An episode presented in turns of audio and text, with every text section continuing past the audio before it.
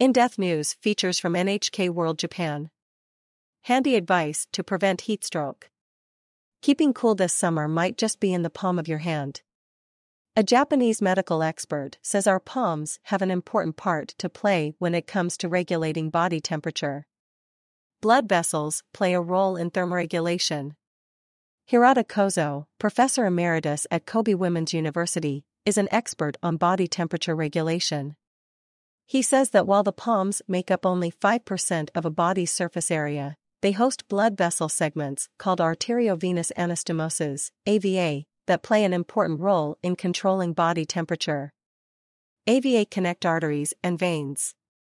Hot blood flows into AVA through arteries in the palm. The palm loses heat, and cooled blood returns to the body through veins. Hirata says the heat can dissipate just by exposing hands to air.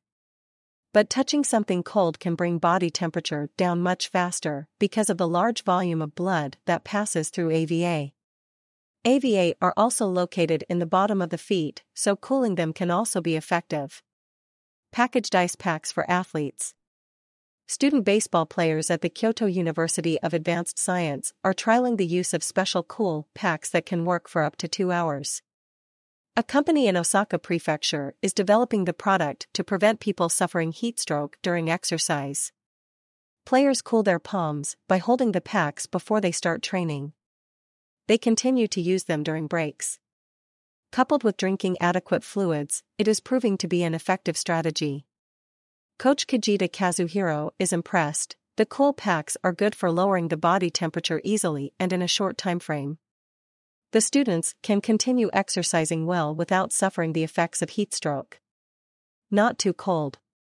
Hirata says items 10 degrees Celsius and below, such as ice, are not recommended for palms as they are too cold.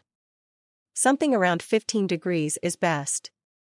He explains that overcooling AVA can shrink the vessel segment through which the blood flows, meaning heat is retained. Just putting hands and feet in a washbowl filled with cool tap water is enough to reduce the body temperature effectively, Hirata recommends. Body response not following the heat yet. Hirata says conditions in Japan this summer mean many people are not yet acclimatized to the heat. June and the beginning of July are already scorching, but people's adaptation to heat, including blood flow and sweat, isn't at the level for midsummer. People need to pay attention to that. Knowing that our bodies have not yet adapted to the heat, we need to take preventive measures such as using air conditioners and frequent water drinking. Suzu Ryoko.